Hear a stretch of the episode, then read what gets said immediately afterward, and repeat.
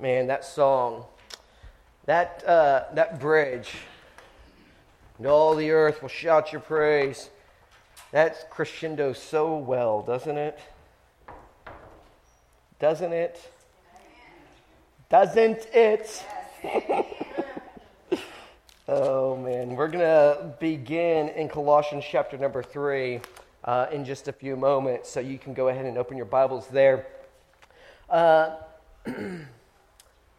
this is how I want us to uh, start our time. I found this prayer. I get this well, prayer. Um, I've mentioned him before. Scot McKnight is a uh, professor at Northern Seminary in Illinois, and uh, and he he puts out some really great content, uh, and um, and sometimes he just finds stuff from um, that's been written before, and every week he sends out these weekly prayers from the Book of Common Prayer. And, um, and this week's prayer is this. I'm, i want you to read over it with me, but then I want us just to begin. This is going to be our prayer for the day. Um, but let's just take a, a moment and read over it so we understand what it's saying. It says, Grant us, Lord, not to be anxious about earthly things, but to love things heavenly and even now, while we are placed among things that are passing away, to hold fast to those that shall endure. Through, Christ, through Jesus Christ our Lord, who lives and reigns with you and the Holy Spirit, one God, forever and ever. Amen. I believe that this is an appropriate prayer. I believe it's a prayer that we could corporately pray together. So will you join me in praying? Grant us, Lord, not to be anxious about earthly things, but to love things heavenly. And even now, while we are placed among things that are passing away, to hold fast to those that shall endure.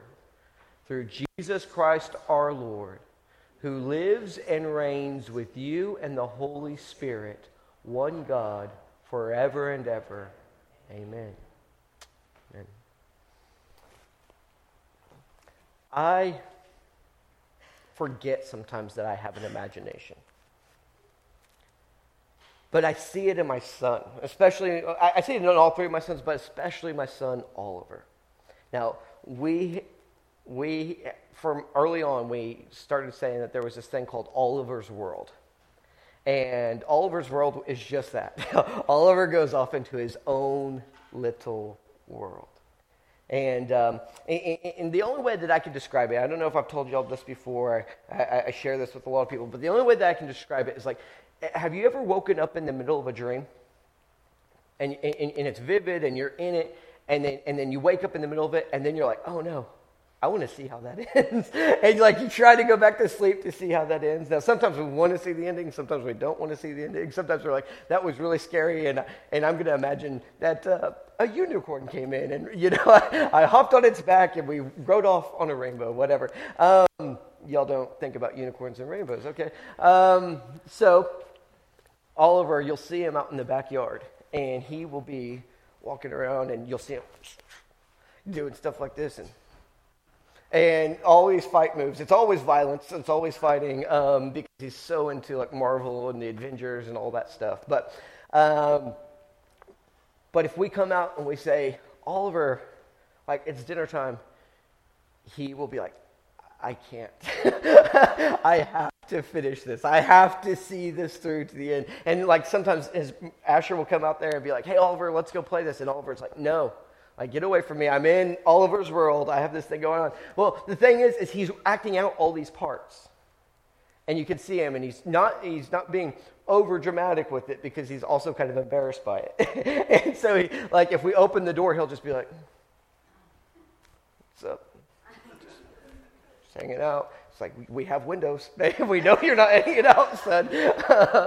um, but, uh, but, uh, but, you know, you could just see all of this stuff that he's making this world in his mind, and, and he wants to see it through to its fruition. And I, and I forget, like, I have a, a, a, pretty active imagination at times, but it's not always triggered.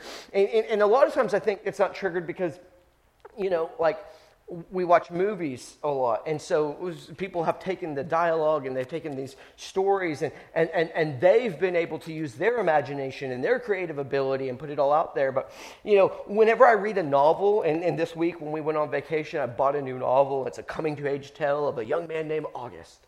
Um, but whenever I read a novel, I'm reminded I do have a pretty active imagination. Because as, the, as a talented writers can begin to paint a picture with their words. I begin to put this vision together. Um, that's why I think a lot of times we go, well, the movie wasn't as good as the book. Because their movie that they made was not the movie that you had in your mind, right? You created your own little world. So today I'm just here to tell you you need to read more novels to ignite your imagination. No, but I, I wonder where your imagination's at, what you envision.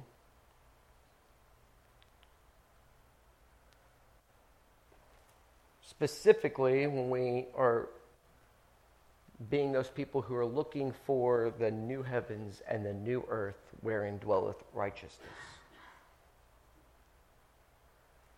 And this word imagination comes to mind because in Colossians chapter number 3, Paul, who is addressing these, these believers, and uh, there's a rich history here, but, but Colossae and, and several other churches, they're outside of Ephesus. They're, they're, they're, they're, they're kind of surround Ephesus. And, and Paul went to Ephesus, and, and we have understandings that he went other places that we don't always know about. But, but in Colossians, he, he, he even addresses this idea that, hey, I want you to share this letter with those at Laodicea. And remember, Jack mentioned last week that there was another uh, time in Scripture that the uh, church at Laodicea was, um, was addressed, and that's in the book of Revelation. Um, but, but he says, and all those that I haven't seen face to face. And one of Paul's big, big urgent issues that he had to address in his letters, and we see it in. Uh, we see it a little bit teased out in almost all of his letters, but, but there's some letters where this is really a big part of it is, is this idea of, okay, what does it look like for you who were, you're not an old stock Jew, you're not of the lineage, the bloodline of Abraham, and, and, this is important because if you don't know this, Jesus was of the bloodline of Abraham. And, and, and even if you go over to the Middle East today, you'll find out that like a lot of their, a lot of their religious practices, a lot of their uh, faith practices uh, have to do uh, not just with like a, a nation. We, Um, America, we're so different. We're, we're a nation that's not made up of one ethnicity right? We're not made up of one bloodline, but but but but back in the day, and even still today, you can still see it. But but their nations were just one one continued bloodline that went on from generation to generation to generation. And, and, and so Jesus came in that bloodline, and, and all these promises that God gave to Abraham's and his descendants, people said, well, these promises are for the, the, the bloodline of Abraham. And Paul, uh, he had this commission from Jesus to go tell people who were not of the bloodline of Abraham, hey, you, you're, you get these promises too in Christ Jesus. Simply by, by trusting that Jesus is Lord and committing your life to follow him, turning from, from, from, from whatever you used to trust in and putting all your trust in Jesus and what he has done and what he is going to do, uh, that you can, you can become a, a, a a fully adopted member in God's family. And so he wants to address that. And then he also wants to tell these people who used to, you know, we, re- we read the Old Testament and we see, like, hey, they had to go to the temple and they had to make sacrifices and uh, they had to, you know, slit slit sheep's throats and pour their blood out and, and, and, then pour out some wine and then, and then pour out some grain and let it fire up before the Lord and burn incense. And, and you and I, who, who we don't do any kind of symbology like that, symbolism, there's none of that. We don't even have, like, you know, if you grew up in the Catholic Church, you would have altar boys who would carry incense down. And that, that's an idea, this representation of the prayers of the people rising up before God. We don't do any of that, right? Everything that we do is, is, is, is, you know, black and white on a paper. You know, we might sing songs, and even earlier, like if you got excited, you were like, "Do I whoop or do I not?" You know, uh, we we just don't know how to be that physical and that that that, that engaged. But but their religious practices were were wholly engaged. It wasn't just a mental exercise. It wasn't just this hidden spiritual thing. It was like it was. There is no difference between the spiritual and the physical. God made me fully human, and and, and there's parts of me that you can see, you can touch, you, you, you, you can feel, right? And, and you can smell me sometimes. Sometimes I smell great and sometimes I smell putrid, right? Okay, so, so like we have all these senses, and they would engage all of their senses into their worship practice. Could y'all imagine if we did that? The closest that we have to that is the, uh, is the Eucharist, the communion, the Lord's Supper. And I think sometimes we've missed some of the dynamism of that supper really too because because whenever paul addresses it to the early churches you, you don't get this idea that they had like a little cup that was this big and a wafer that was this big.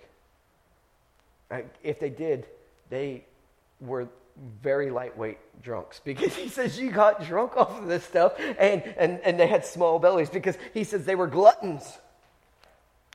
So what you have is really this image of it, it, it's a feast meal and even when Jesus instituted it, eh, on the night that he was betrayed, eh, they weren't sitting down for, for, for a little cup and a little wafer. They were having the Passover meal, this great celebratory feast. And they would take days to prepare it. In, in fact, if you remember Matthew, I believe, chapter number 26, uh, uh, Jesus goes, Hey, listen, it's two days before the Passover. We better start getting preparations underway. So, like to me, I think about Thanksgiving. You wake up on Thanksgiving morning, if you eat a traditional Thanksgiving meal, you don't pop that into the oven 30 minutes before time. And if you do, you're going to get sick. It's called salmonella, and it's going to hurt, right? It's uh, uh, like you prepare that meal, and sometimes like it's like the the, the week of, it's like we, moms and grandmas and, and aunts and uncles, they're preparing different portions of the meal, and then you bring it all together. But so I want us to think about this. Like that meal was not supposed to be this, this very like stale, you know, sober moment where you just, uh, mm. it was, it was rich with aromas, taste and textures on your palate. So imagine this. So imagine you've lived this life not only as a but now as an, uh, uh, a Gentile, somebody who was not of the bloodline of Abraham, and all your worship was so filled and rich. Taste, touch, smell. And you had a temple to go to, and that temple had these idols where there were depictions of their gods. And think, if you've taken Greek mythology, you've seen what these gods look like, right? They're not always fully human, but they have human qualities and traits. But you have all this physical representation of this place where you can go and worship. You have all these acts, these ritual, religious acts where you can actually engage your life in what it means to worship your God. And then here comes this old stock Jew, Paul, and his party, and they begin to teach that there's a God in heaven who's worshiped in in buildings not made with human hands. And this God put on flesh and blood, and he came and he lived life on this earth in the man Christ Jesus. And let me show them to you right here. And this Jesus suffered and died. Wait, which God suffers and dies? This God, just wait. Story goes, right? I mean, could you imagine their cynicism, their skepticism to all this? And, and then he says, and, and this Jesus rose from death. And they're like, okay, let's see him. I want to see the guy who died and rose from death. We all want those stories, right? I mean, there's, there's books flying off the shelves of, I died and I went to heaven and came back. And let me tell you, they would have been equally as fascinated as we are. And he goes, oh, no, no, no, no. This Jesus went back to heaven. And now he's seated at the right hand of the throne of God. And he's reigning in power, authority, and might over all the kingdoms of this world. He is the supreme sovereign authority over heaven and earth. And they go, okay, but why is Rome still killing people? Why is Caesar still there?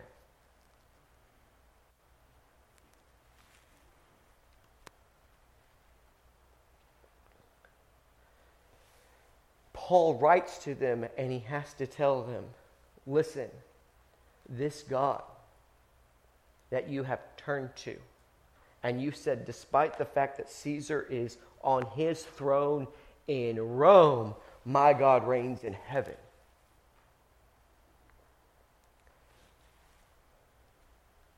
Despite the fact that you can't see him, you can worship him. And they were susceptible to people going, here's how you worship him.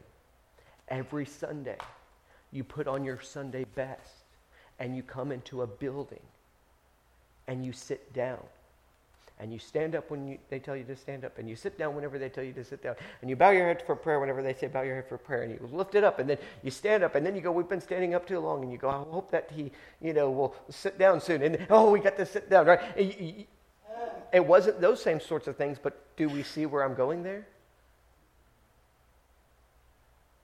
We've said this is what worship is. Just like they would say, yeah, worship. And, and they would say, here's what you do. And, and you get some hints of this in Colossians. They say, what you need to do to worship is, is you need to fast and really make your body suffer. Because Jesus suffered. In, in, in the third century, a lot of people, there's this, the, desert monks movement rose up. And these, these people who would live these ascetic lifestyles, they would go make themselves suffer because they wanted to be like Jesus. I was even talking to somebody the other day, and they go, Man, isn't the Christian life about suffering? And here we are in America. And I'm like, I know Paul had to suffer and he had to reconcile those things, but I think if Paul came here, he wouldn't be upset that we were being able to worship freely. I think Paul would go, Man, that's awesome. We couldn't have even believed that that would be a possibility. Now, I do think Paul would have some things to say to us, but I don't think he would be saying, well, y'all aren't, y'all aren't fasting enough and you aren't making yourself suffer. You aren't beating yourselves up. Anyway, so Paul tells him, he's like, guys, that's not how you worship. All that say, you get to chapter number three of Colossians. He says, that's not how you worship. He says, listen, what you have to know is that, like, you are not trying to earn anything to get to heaven. You are not trying to earn your salvation. You actually have everything that Jesus, Jesus, in Jesus, not just from Jesus, but in Jesus, everything has been fulfilled. Everything has been fulfilled in Christ. Every ounce of righteousness, that uh, every, every just act has been fulfilled in Christ. And, and you see that Christ, he, he, he suffered unjustly. He, was, he did no wrong, and yet they accused him as doing wrong, and then he suffered for it. So, any of you who've suffered unjustly, guess what? In Jesus, you can suffer. He suffered unjustly with you. You can't sit there and look at God and go, Well, it's not fair that, my, that I'm living this life. God goes, I came and lived the same life that you live. You know your friend who turned their back on you, who stabbed you in the back in that business deal, who took advantage of you? That happened to me in Christ Jesus. I suffered unjustly. And I'm teaching you how you can suffer unjustly too, and, and, and, you can bear it without having to become bitter and angry and resentful and equally hurtful and harmful and violent.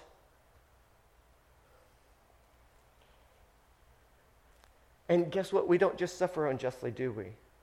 We cause unjust suffering too, right? No, we've been the one who's hurt our friend, stabbed them in the back on a business deal. We've been the one who has lied, cheated, stolen, offended. Some of us were the ones who were, you know, not just looking at these guys like uh, Harvey Weinstein and going, oh, that makes my stomach sick. Some of us, we were going like, oh my goodness.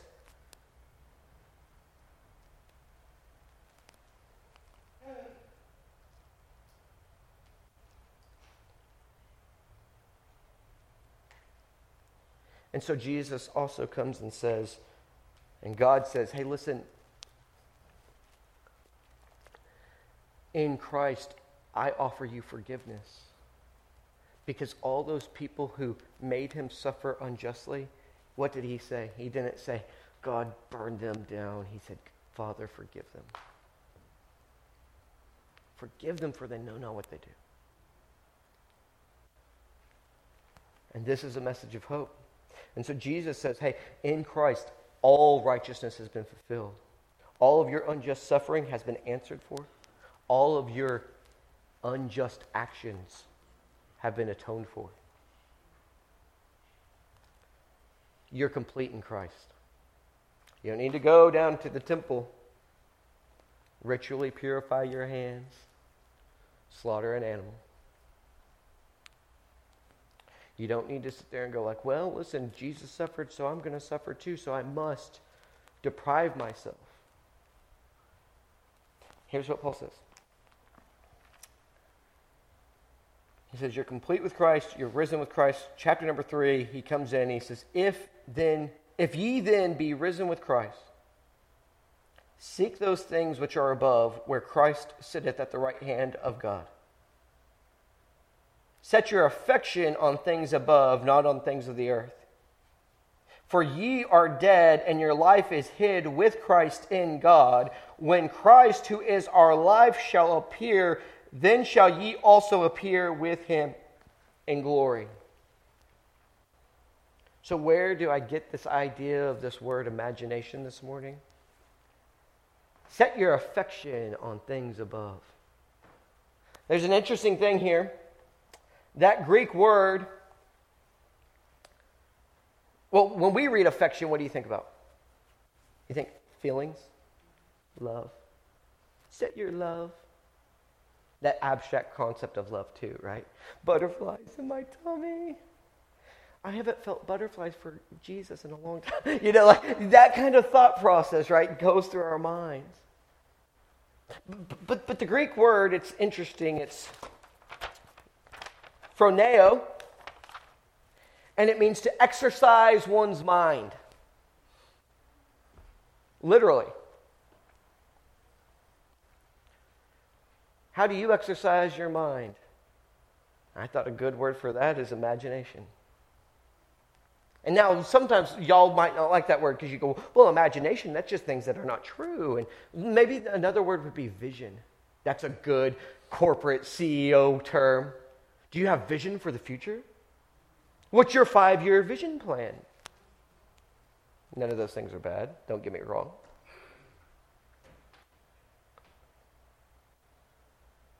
But let your mind be filled with things that are above where Christ sits.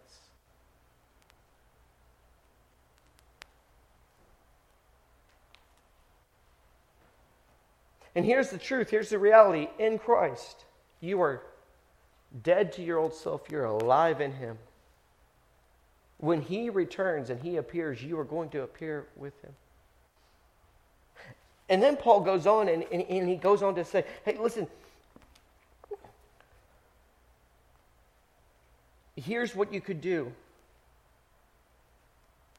Put to death, mortify, verse number five, your members which are upon the earth. He says, fornication, uncleanness, inordinate affection, evil concupiscence, a word we use all the time, covetousness, which is idolatry. I, I want you all to see something, see something about all these words.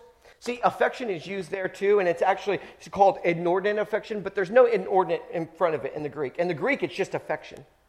And what that is, that's a different word. That's not neo, that's pathos. And that could be positive or negative.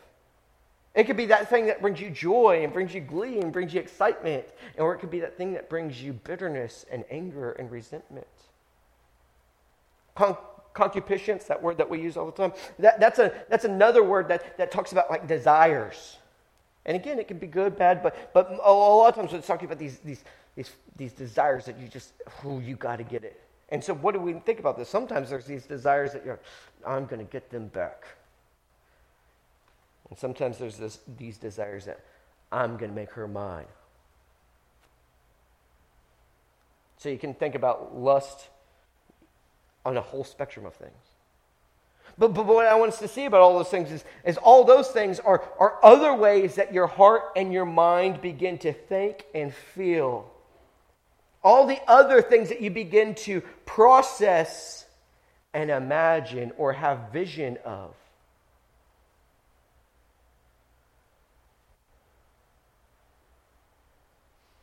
And so he says, put to death this imagination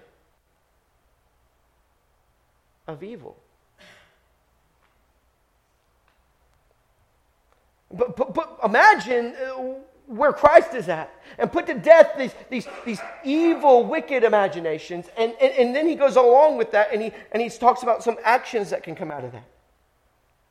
Uh, put off anger, wrath, malice, blasphemy, filthy communication out of your mouth. Lie not one to another, seeing that you have put off the old man with his deeds and have put on the new man, which is renewed in knowledge after the, the image of him that created him.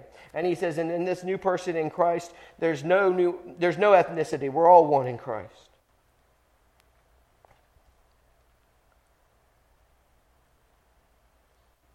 And then he gives us something to put our minds to.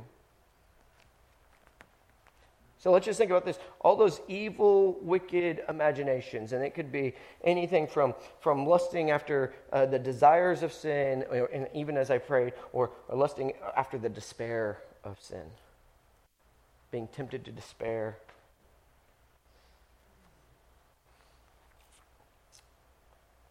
These things are dead because they weren't alive in Christ then and they're not alive in Christ now.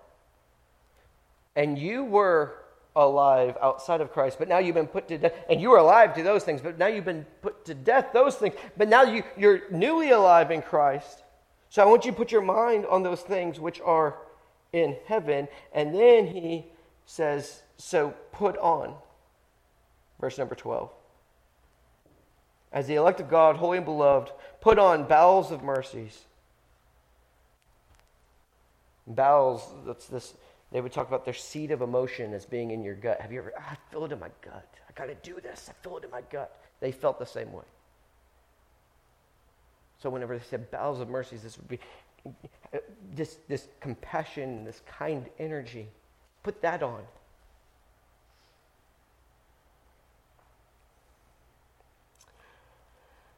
Bowels of mercy, kindness, humbleness of mind, meekness, long suffering, forbearing one another and forgiving one another. If any man have a quarrel against any, even as Christ forgave you, so also do ye. And above all these things, put on charity, or agape love, which is the bond of perfectness. It holds it all together. And let the peace of God rule in your hearts to the which also ye are called in one body, and be ye thankful. Gratitude. And let the word of Christ dwell in you richly in all wisdom, teaching, and admonishing use us to admonish one another in psalms and hymns and spiritual songs, singing with grace in your hearts to the Lord. And whatsoever you do in word or deed, whatever you say or whatever you do, whatever you think, and, and, then, and then it comes out of your mouth, or whatever you, you, you think or you feel, and then you act upon, do all in the name of the Lord Jesus, giving thanks to God and the Father by him. So, I thought about this. I know what it's like to imagine hurting somebody who hurt me.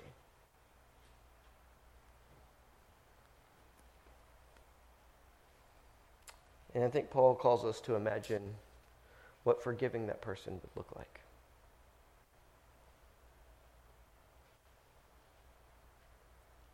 And so, whenever he says, set your affection on those things which are above, he goes, I think, what would Jesus do in these moments? How, how, how would that go for him? I, I, can tell you this a lot of times whenever I'm counseling people, especially on the, the topic of forgiveness, and I go, hey, you know what? You've held this in your heart for a long time, and it seems like you said that you've gotten over it, but every time I hear you mention that person's name is mentioned, you always grit your teeth. Like I see it. Like you physically grit your teeth, or you roll your eyes. Oh, what did they do? You know, like I see these things. Maybe you haven't. And so, so here's what Jesus tells us: if we are not able to do that in the Spirit, by his grace, which he does give us for, he says, you probably should go sit down and talk to that person. And they always say, what good will that do? That won't do any good. Without a doubt. I've heard this so many times. And I'm a realist. I can think through every scenario. But I can promise you this they don't have a vision or an imagination that says, if I go to them humbly, meekly, share my concerns with them, my hurt with them, my offense with them, that they will receive it well. They only have a vision of the horrible things that somebody will do.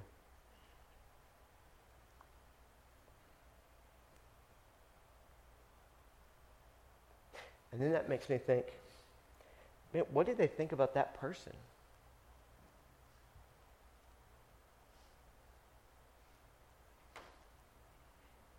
Well, they're just the type of person who doesn't forgive people and doesn't care. So I think this is tied that maybe our imagination of what it looks like to show kindness to somebody who's been hostile to, towards me. is not only tainted by, by my thought that kindness won't work, but it's tainted by my thought of the other individual.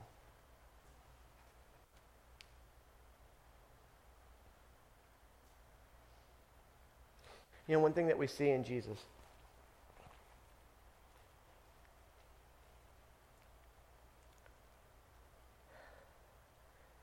Jesus thought very highly of people that others did not think very highly of.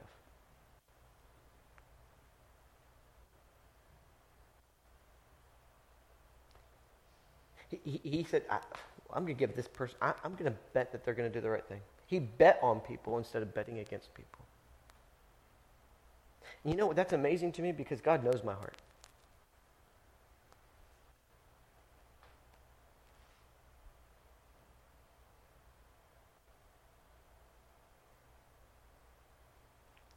I think Jesus came at it a different way than we do. We come into it expecting the worst, hoping for the best.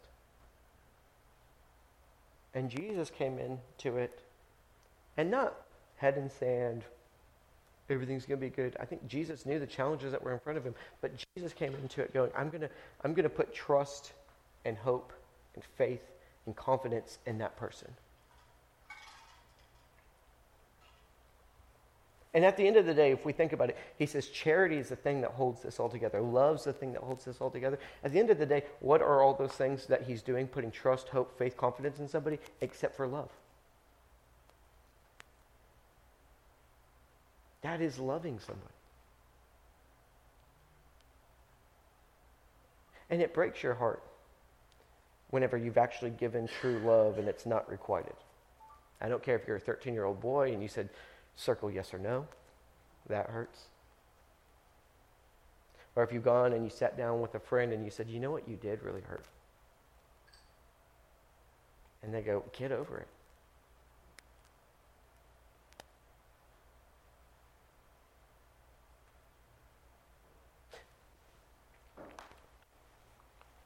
But I bet we will have a hard time putting to death the things that are supposed to be dead.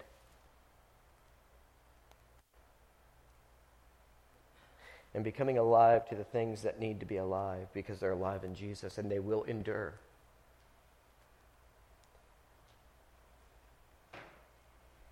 If we can't start not just imagining outcomes and acts better, but if we can't start imagining and having a better vision for other people,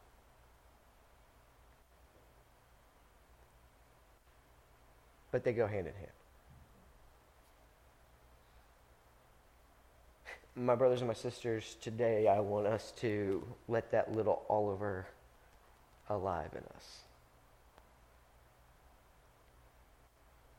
But like I said, he's violent. I don't want you to be violent. But I want us to enter into this world where we stop thinking the worst of others.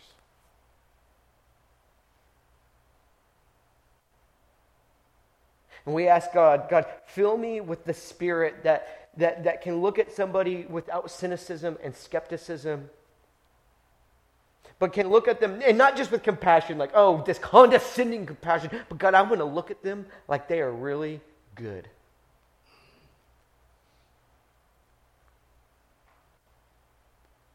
And if they're not really good, that can be revealed. But I want to put my hope, my faith, my trust, my confidence, and that they're going to do the right thing.